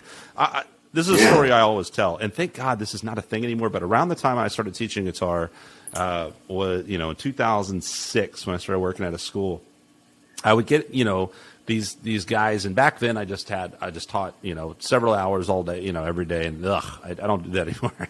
but it would just be like a bunch of kids. Some of them were really cool teenagers. Some of them are people that are still my friends to this day. You know, I had some great students. But, but I get those kids. It was something about the time and what was going on with the emo rock bands of the time and the whole Guitar Hero. I get these guys and they come in with the hair hanging in the face. Yeah, I just want to like learn like Avenged Sevenfold, man. And I'm like, Okay, so did you learn like the chords that we talked about since you just started two weeks ago? Yeah, but like I want to learn like a solo, and I'm like, oh geez, I swear to God this happened, right? So there's this kid, and I, and it's like the end of the day, and I've been teaching him for like six hours, and I'm exhausted. I'm just like, oh my brain, and he's like wants to learn this Avenged Sevenfold solo, right? So I'm like figuring out this solo, and it's this arpeggio thing or whatever. I'm like, okay, I think that you know, writing it out. I'm like, okay, I think it's like this, like this arpeggio, and then this, and he's like are you sure there's not another note? Because on Guitar Hero, it, it goes like green, orange, orange. And I'm like, that happened. I'm like, dude, Guitar Hero is That's- not Guitar. that's just embarrassing. Yeah, it's just like, fortunately, that's not really a thing. That was only like a couple of kids, but I was just like, yeah, I don't. It, it was long later. enough to, for South Park to make a fun of it. Yeah, I don't. Oh, that's Oh, good. If you've Yeah. never seen the South Park episode of that where they made fun of Guitar Hero, you should find that fucker. It's Oh, geez, I'm I'm sure I would so love it. Brilliant. Yeah. Like Hey, I was just revisiting. Uh, I was just revisiting an old South Park episode the other night. It was one of my favorite. Very early, early on, there was a two-parter where we were going to find out who Cartman's father Denver was. Broncos, right? And, yeah. well, well, that was one of the possibilities that it was the Denver Broncos. Turned out it was it was the mother. She was a hermaphrodite, and and then then it's determined that they don't know who Cartman's mother is, and then it just stops there, and we never revisit the topic again. But but they were supposed to show that part two on, and it was in the '90s, and it was going to be on April 1st, Wednesday, April 1st, on Comedy Central. And so we're just about to see it, and then the the screen flashes. Episode two will not be shown tonight, so that we can show you this special presentation of Terrance and Phillip. and it was the "Not Without My Anus" episode, which to this day has to be the funniest South Park episode I've ever ever seen. About these, you know, they're mocking these Canadian characters, and uh, oh, it's just ridiculous. It's just ridiculous. Dude, we could easily have an entire podcast on just South Park episodes. Like that would uh, Yeah. not be a problem. But I, it, it's been a while now, right? Because that was probably what 2007, eight. I'm imagining that's when Guitar Hero seemed like it was real big. So I bet it was all the way back then. But yeah, it's a good one, man. Well, Oh, yeah. well, the guy is like, Yeah. there's like the, and they do the whole thing, like the whole thing, like the rise and fall of a band. And the, this big record executives like, oh, these guys are the best Guitar Hero players, and, and they make this whole big like band out of them, and then they have the rise to fame, and then the fall, and and so then like he's like one of the one of them's like playing them in like an old bowling alley, just like it's just it's so ridiculous. And then there's like the one kid who's like super good, and he's like standing like not plugged into anything, just like practicing like some outside somewhere, and it's like click click click click click click click click. And you're like, listen to him go. it's amazing. Yeah. It's, it's, and then the punchline at the end of the episode is just classic South Park, brilliant. Yeah, good stuff, man. Brilliant. Trey, Trey and Matt, Oh, brilliant dude, uh, guys. we were talking about this fairly recently. Our, yeah, I'm a massive Trey Parker Matt Stone fan, and like the whole, you know, uh, Team America. I mean, what a brilliant movie that is, dude! And the soundtrack. Did you ever see The Book of Mormon? Do you know that? Yes, I was lucky enough to get to see it with the original cast, third row center Like in on Broadway. wow, actually, Oh, in nice. New York. Holy cow! The original, the original run, uh, amazing, just amazing. Um, and and you know they poke fun at every religion. Nobody was spared. That's why I love those guys because they play fair. They don't. It's Mm-hmm. it's you know a lot of guys they're these the comedians and this and that and then it's like I look at that as like look I understand like everyone's got their political opinions and this and that but I feel like part of your responsibility to a certain degree as an entertainer especially on a national stage if you're a late night talk show host or something it's like you got to play fair like you know and you're always allowed to make fun of the president you're also I mean sure but like when that if you just pick one thing and that's all you do and just like, ah, come on, man. And South Park has never done that. Like they just, Yeah, like no one is spared ever. They just destroy everybody. Same with the with the musical and everything else. You're, you're right. I mean, it's just like nobody is spared. And they're like, it's amazing. I don't know how they. I don't know how they have any money left. Their lawyers must be super busy. I'm sure so many people have tried to sue them. Oh yeah. But Well, there was yeah. The, um, I, I think they were uh, they had to clear this one episode with the censor, and they were going to use. I guess it was the word yeah, shit like a, like 50 a whole times. bunch of Yeah. times. Right, and and the censor says we're going to fine you X amount of money for each time that you say it, and so they just did the censor a favor and had a little counter at the bottom of the screen that kept increasing as they said it more and more times. That's man, that's that's the American dream right there. Like you get rich enough Yeah. to just and you know you're popular enough and there's enough of demand what you're doing that you can just be like, "Oh, cool, we can't do that. Well, how much do we owe you if we do?" Boom, you know?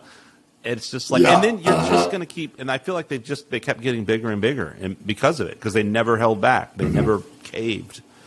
Can't say that about too many Mm-hmm. Oh, people. yeah. Yeah. Anyway, So they're the part of the fabric of our culture now. You know, Yeah, the, Sim- As- as the much Simpsons as- and South Park; those have got to be the longest running shows on television. I mean, Simpsons is absurd. They've been yeah, around for thirty. 20, No, dude, almost 30, right? more than Like 28? long time, long time. Oh, let's see, Uh, over thirty years. And then South Yeah. Park's been around for Uh, twenty years now.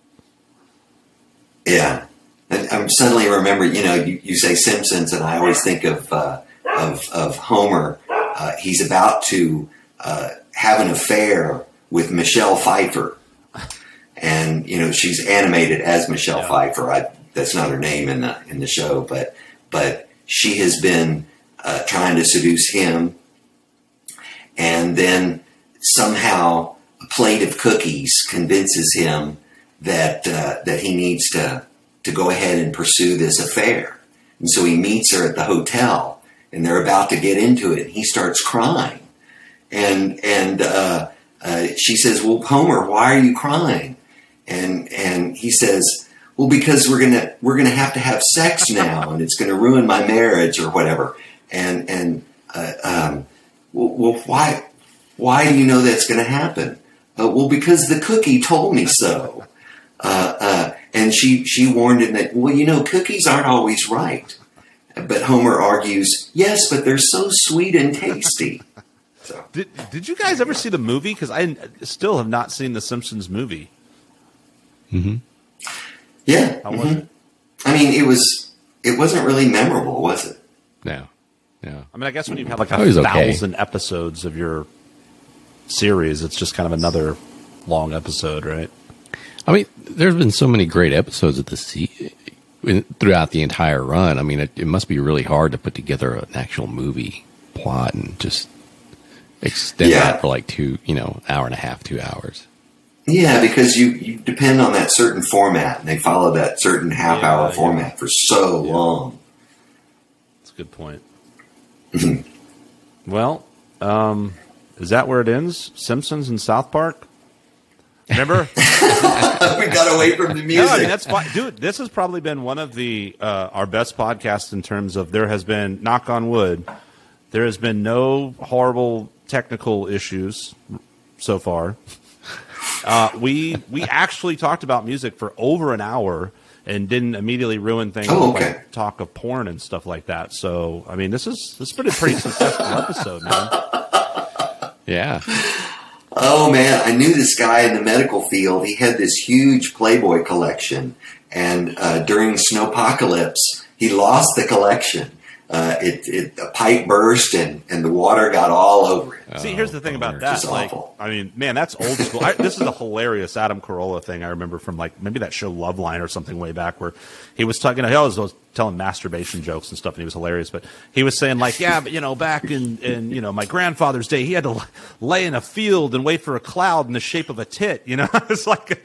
But, but you think back now to like to Playboys, if you're like a, a you know a 10 or 12 year old boy or something from our generation, you're going like, ooh, Playboy. Like a Playboy now is like, really? It's like a naked women, whatever. it's like, I mean, Well, and, and uh, you know when you don't, and when you don't have access to Playboy, it's it's just like the uh, the Sears catalog. Oh yeah, it's, dude. It's uh, or the days like you can log in. I mean, I feel bad for parents that got to have all these you know fucking safety or security bullshit to keep their kids. Oh yeah, it's because firewalls. Oh man, stuff. I mean, once upon a time, like there was nothing. You had to like go to a, a 7-Eleven like covered in shame when you were like eighteen to buy a Hustler or something. And before that, you're right, it was like Victoria's Secret. You know, like every guy probably got caught with a Victoria's Secret magazine under his mattress at some point. But like right. nowadays, I mean, it's just like there's no like A to Z. It's just like there's not a slow progression of like oh boobs and vagina. No, it's like double anal. You're welcome, ten year old. Hi, Yeah. I'm the internet. You know what I mean? So there was Yeah. something like mm-hmm. kind of there was like I don't know. It was like more exciting back in the day. To like the, the hunt, the hunt for porn. that was that was part of it. Yeah, the hunt was part of so it. the excitement of driving home from your first adult video store, but like. my fiance's pro- yep, she's here. It's like, oh god, there he goes. We made it through an hour. She's looking. we made it through an hour with no porn talk. Uh, so, but the uh, or was I going with this? Uh, not important at all, but I want to finish it. Hey, I've got a good masturbation Oh, joke please. if, if we if I can include it. and and it go it's really goes no further than you know the use of the word. But um, guy goes to see his doctor, and uh, the doctor tells the guy, "Sir, you're going to have to stop masturbating." And and the the fellow says to his doctor, "But doc, why?" And the doctor goes, "So that I can finish this examination." yeah, I remember they made that joke about me. it's my one joke that I know. Uh, dude, I don't know. I can never remember jokes. Some people are those are those people that can just rattle off joke after joke. I I cannot remember jokes to save my life. Vic, are you a joke guy? We got to have a short one. Yeah. No, I mean, I always used to tell the Invisible Man joke. That's the only joke that I knew from when I was like a kid, and I just thought it was the funniest thing. Can you still I tell was it? like, uh, man, I haven't told this joke since I was probably a fucking teenager. Like, uh, it was like, oh, geez. That would be like my mom trying to tell a joke she printed off the internet and just fucking it up the whole time. Oh, wait, was it? Uh, oh, actually, who was it? No, like, uh, it was like something about like, oh man, what was it? Like, Superman's flying. a- Yeah, Superman's flying around and he sees Wonder Woman just like sprawled out naked, like sunbathing on this uh, rooftop or some shit, right? So he just flies down and just real fast, right, and just gets one off and flies away. And Wonder Woman kind of startled and she's like, "Oh my god, what was that?" And the Invisible Man just goes, "I don't know, but my ass hurts." so that's that's my one joke I remembered for like twenty whatever years. Well, you got to have one. one. That's it. You got to have at Vic, least tell one. me you got something better. No, not really. Well, but but Vic has that voice. See, Vic doesn't need a joke. He's just got the voice. No, guys like me have to try to be funny, like to try to like get girls. Vic just goes, "Hi, I'm Vic," and they're like, "Oh." and they swarm around him. Yeah, yeah. Vic's the guy. I've made this joke before, right? It's like the guy, like I'll be the guy, like all night long, like, and they're like, uh, you know, and then like Vic's like, "Hi, I'm Vic," and then they just leave with Vic because he's just, you know, it's all about the voice. Oh Vic yeah. has been flattered Yeah. so much on this podcast about his voice. He's gonna start getting an ego. Yeah. masturbating to himself. Oh, masturbating to his voice. Yeah, listen, to, listen to that voice. oh. So how about those ASMR videos? Hmm? You're talking about masturbating to a voice. They have these uh, on on YouTube. You can find these ASMR videos, and I'm not. I don't remember what it stands for, but it's basically people talking very quietly in a whisper, just just being very calm and controlled, and that the listeners of these things they're getting off to it somehow. They, they they're getting something out of it. Yeah, Now, I don't know what they're Well, doing while they're getting something out of it, but but there's a big uh, demand for these no matter, videos. no matter what it is, there's always going to be some pervert that makes it sexual, right? Because you've got that. It's probably designed to like be calming and hey, we're just Yeah. gonna watch the, the the the stream is flowing like like Bob Ross, right? And then someone's like, "Oh, this Yeah. is really turning me on," you know. Like there was a thing, uh, like there was something about there's a thing, and it's I think it's um I don't know what country like Japan or um, it sounds some Asian country, but like I swear there's a thing, there's a whole like thing apparently. I probably have heard about this from Italo, but like where chicks just eat and it's like guy like it's like a Yeah. thing and they got like millions of followers and like dudes Dude, watch girls eat. I knew you were going to say that. I knew that's what you were going to bring up because this came up the other day, and and so in in uh, in the people that are making these videos in competition in, in an effort to try to outdo each other, they're eating crazier and Oh, crazier stuff. And there's been at least one instance of a guy dying while he's eating something, and someone else choking, and you know just all that kind of stuff. Dude, it's so And then of course you can search for those videos I too. mean, here's the thing. It's like you know, this the whole kind of perverted and taboo stuff has been around forever. I'm sure, especially since you know print came and then tell in video and now the internet. I mean, it's impossible to get away from this. Every disgusting thing you could ever imagine is out there.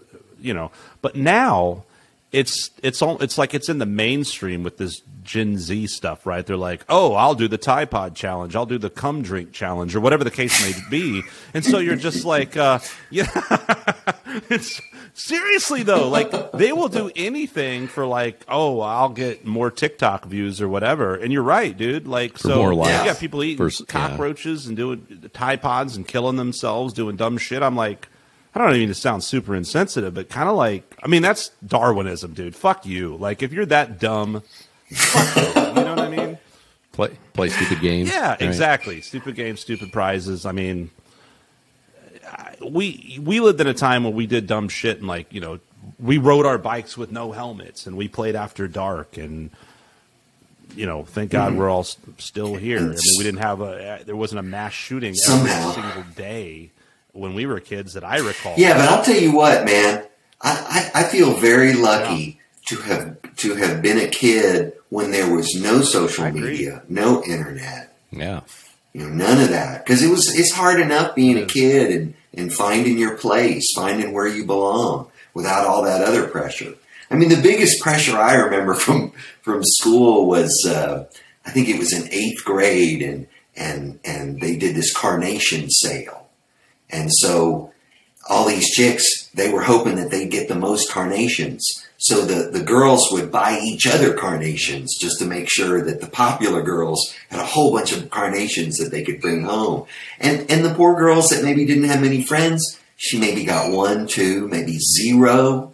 And Dude, why should she be put through I have that? talked You know, about this. So one of my best friends, Dave, who was on one of our very first podcasts, and we've got to, we you know we know each other inside out and talk about porn ninety nine percent of the time or whatever. But like it, but we know all that kind of stuff, and it's so funny because we've talked about we you know we went to high school together and stuff, and um, it's so ridiculous that that whole popularity click thing, right? And that's that's and nowadays you got cyberbullying and all this bullshit. But but yeah, it's so bizarre because literally you got some you could have the, the popular girl, you know, and everyone wants to be with the popular girl. She might she might be like okay, but not even like the best looking girl. And then you got some other girl that's like gorgeous, but you're like, oh, she's like the poor, not popular girl. It's like don't you wish you could just slap Yeah. the fuck out of yourself and like always go back in time and just be like, oh fuck all you guys, Oh, I'm gonna go like hook up with this totally this hot nerd that plays the French horn. Oh yeah, yeah, yeah. No kidding. You know, my when I first got to to college, you know, I was still pretty naive um, when I first started college, and my older brother, eight years my senior, he had me and a bunch of my little friends over at his apartment here in Austin, and and and he told said said guys, listen, I, I need I can't impress this upon y'all enough. Have sex with anything that moves. Just because this is when you're going to be able to do it. You're going to regret it if you don't. I swear. I promise There's you. there's something to be said about that in a weird way, and uh, I have a horror story I won't share.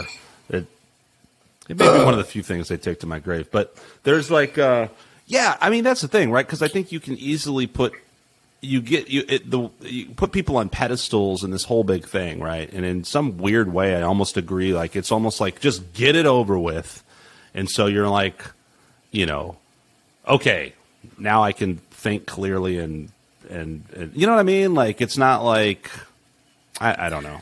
I think I had that problem for for You mean you- just like with that whole thing, the notion of sex and the opposite sex and being with somebody, and it's like I mean, some people, if it's a religious thing, I respect that, but I'm not. I'm not so much, and I, I'm not saying like Sure. be a whore, or, uh, you know, or anything like that. But it's just like, I think like sometimes like you just overthink everything, and you're so worried about what someone else thinks. Like if just like if you literally just, I think so many times in my life, I just ah. literally had gone up to someone and said hi. That's all it would have taken was hi. But you're just like, oh, Yeah, oh, she's yeah. an amazing thing. It's like, no, she's just some girl, like you know, Right. that probably Right. wants someone to talk Yeah. to. I, geez, man, I, I can remember thinking that if I had my hair just right, that that would be the ticket. You know, that would get the chick. You know, and now, now I just shave down and have nothing. Well, you know what's So, that uh, irony though too that I that I think um, where it's so isn't it weird how it, it's the uh, I think it's the same with with a lot of things like if you like people read your your energy or like if you if you're all showered and you're you're like I'm gonna I'm gonna get laid tonight um you know and and then you go out there and you stand in the corner like a doofus or whatever and or you know you don't hook but then you're that night when you're like I don't give a fuck fuck everything and you don't shower and you smell like balls and then you some and then all of a sudden you meet some gorgeous chick because she there's this like thing that she's just like this dude doesn't give a fuck and that's cool you know what I mean I think Yeah. there's that like that that Yeah. quiet confidence or that that um, indifference that is an attract can be an attractive thing. Yes. Very It's true. it's like indifference. It's indifference, and, and the girls can sense it. Yeah, very attractive quality. Yeah, especially girls. But you should, you should still shower. You should still still shower, but um, you know, I mean, yeah, yeah. But I know what you, Well, exactly you- what you mean. Yeah, yeah. I'm just speaking from my own like, personal screw it. experience. And then after one night, she was like, No, I've had guy that happen. Never showers. Like, I can't have this. I've changed my way. Well, my shower schedule changed after COVID started. oh man, I am wearing the Um, same pajama pants I put on back in March of last year. Never took them off. Well, I was wondering if I should wear pants tonight. You know, I didn't know whether I was going to have to stand up for any reason during the during the recording. yeah, no, no, yeah. know? There's yes. no, you really don't have to. I do have pants on, by Yeah, the way. no, okay, I was about to throw the Gen Z challenge at you. Like, uh, can you do your pod? You have to do this podcast for ninety minutes with your balls on fire. Can you do it? Oh my god! Oh wow! have young people on this That's- show. They would take. They'd be like, "I'll do it right now."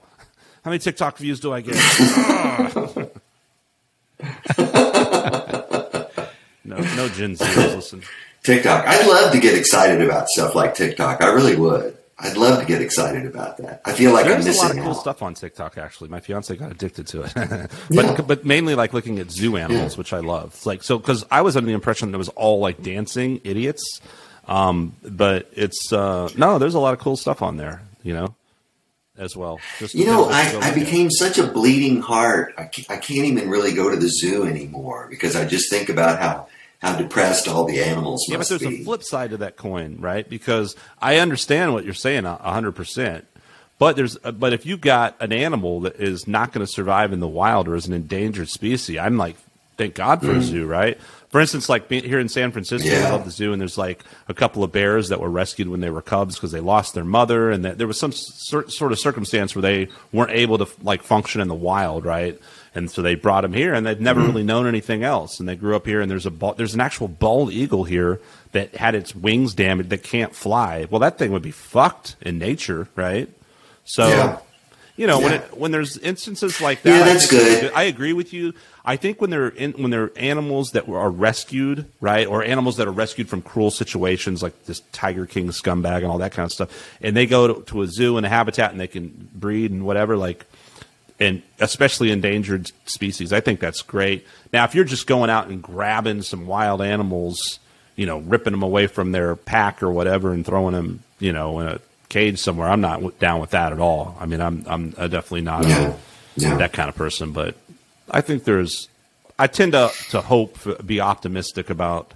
I think a lot of zoos actually, especially in this day and age, right? It's not like the 1800s or early 1900s where it was just like, "Come behold the spectacle," and nothing matters but man. You know, it's we're much more, I think, uh, sensitive species. Well, they, we may create more habitat for them Yeah. within the zoos. yeah, If we can replicate their habitat to some degree, then we're doing a better yeah, job. agreed. I, I think they should have a, a, a good amount of space and all that, but. Uh, Vic, were you about to say something? It looked no, like he was. I, I, I was just laughing. You mentioned Tiger King, and I read an Oh, article yeah. about uh, him accepting help from the chick he supposedly tried to, Carole Baskins? you know. Yeah, yeah, yeah. She's going to help him get out of jail. Oh, so Jesus Christ! Now, gonna end up getting married. What a story! Did, did you? Uh, and then she'll Ah. kill Wow. him. Did you ever see that? Uh, that was like the biggest documentary like ever crazy. docu series in the beginning of the pandemic. Did you watch that, Stephen? I was I was hearing about that, but I never saw Yeah, it. it, it's it sucks you in. It's pretty addicting, and it's it's pretty ridiculous, but, you can't help but watch it. But uh, anyway, so this chick Carole Baskins, there was there was this rival of these two, you know, the kind of people that we don't like that just keep animals in captivity and use them to you know charge money for people to come see tigers in captivity bullshit. And not good neither one of these people were good people. And the one guy hated this other chick so much that he was plotting her death and now he's in jail. Like that's a thing. And uh, so and then this chick on the other hand apparently uh, uh, her husband years ago just vanished. Nobody knows what happened, and there's a theory that she killed him and fed him to her tigers. And uh, but anyway, I saw this absolutely hilarious meme the other day that said something about like uh, uh, like a, uh, the girl posted and said, "Why is it that my fu- husband can fart like 59 times in a row and it's okay, but if I fart once, he looks at me like I'm Carole Baskins." I just thought that was hilarious. oh gosh. Oh man, well, dude, I think we've actually successfully completed a. po- Now, see, now that we talked about some man stuff, farting and porn, I think we, we've well-rounded pod. You know, uh, South Well- Park, Crazy Well-rounded. Yeah, we talked about it all. A little a little bit of everything. So, Steven, I, I, Yeah. yeah, I dude. it. So May fifteenth. Now, I- I'll be honest. Like, there's no way in hell this thing's going to air before May first. that's where we got a backlog of these uh, technical catastrophes. Oh, that's that why gotta, you- I know, see. We got to figure out here. But um, May fifteenth. Yeah, totally cool to plug that show. And I'm going to be in Austin, free that night, dude. I'd love to be there, man. I hope. Uh, Oh, you, Are you cool, going to have cool. me posting Uh, yeah. that, or are you going to be advertising that? Yes, I will. I'll, I'll be. Well, I can just since I know you're going to be around, I'll uh, message you directly. I'd love to see But. I'll be posting it on Nextdoor and Facebook and Instagram. Uh, on the 15th, it's going to be Ernie Durawa Nice. and uh, Chris Yes. Alcaraz on bass and vocals, and uh, Jim Jimmy Soma on guitar. Man, hell yeah, dude. That's all. And this is the driveway thing. Yeah, that's amazing. Yeah. Okay, that's killer, dude. Yeah. That's so cool. Ernie was interested in coming it. over. It's like anything you, you involve Ernie with is Well, going to be a good show. Ernie's no fool. He lives south. If you lived in Georgetown, Ernie'd be like, "Yeah, I can't make it. Sorry."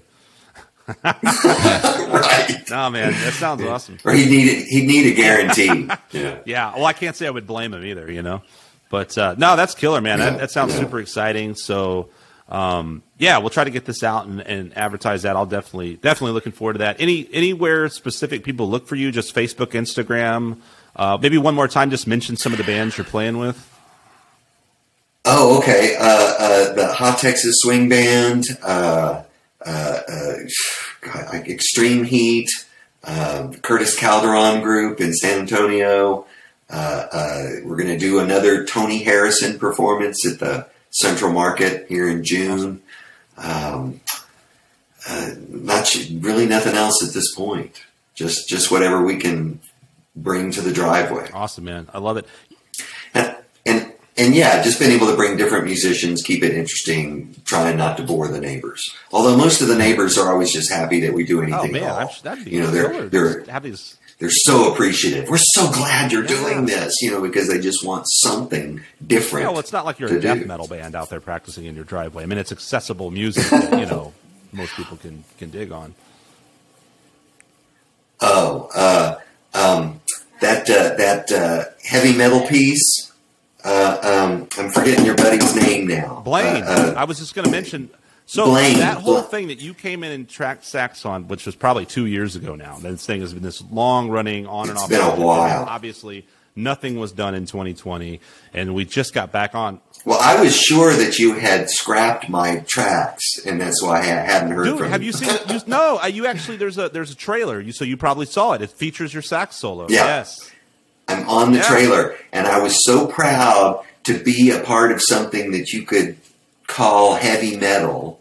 I mean, I would you call that heavy call it. metal? It's a very interesting EP, and I'm, I'm so excited for this thing to come out. We're actually right now, you know, we're in the final mixing stages. We've got a video premiere scheduled uh, for May, and so we're looking at kind of a June release for this for the six songs, which is almost like an Mm, yeah. album. I mean, they're kind of, kind of long songs. Some of them have several, you know, a part A, B, C, D type thing. So it's almost like a, a Oh, wow. I almost see Okay. it as a three and So three vinyl. This is the iTunes It's- one. No, right? no, no, this is called a stasis. So this is a, a project that Blaine, Ah.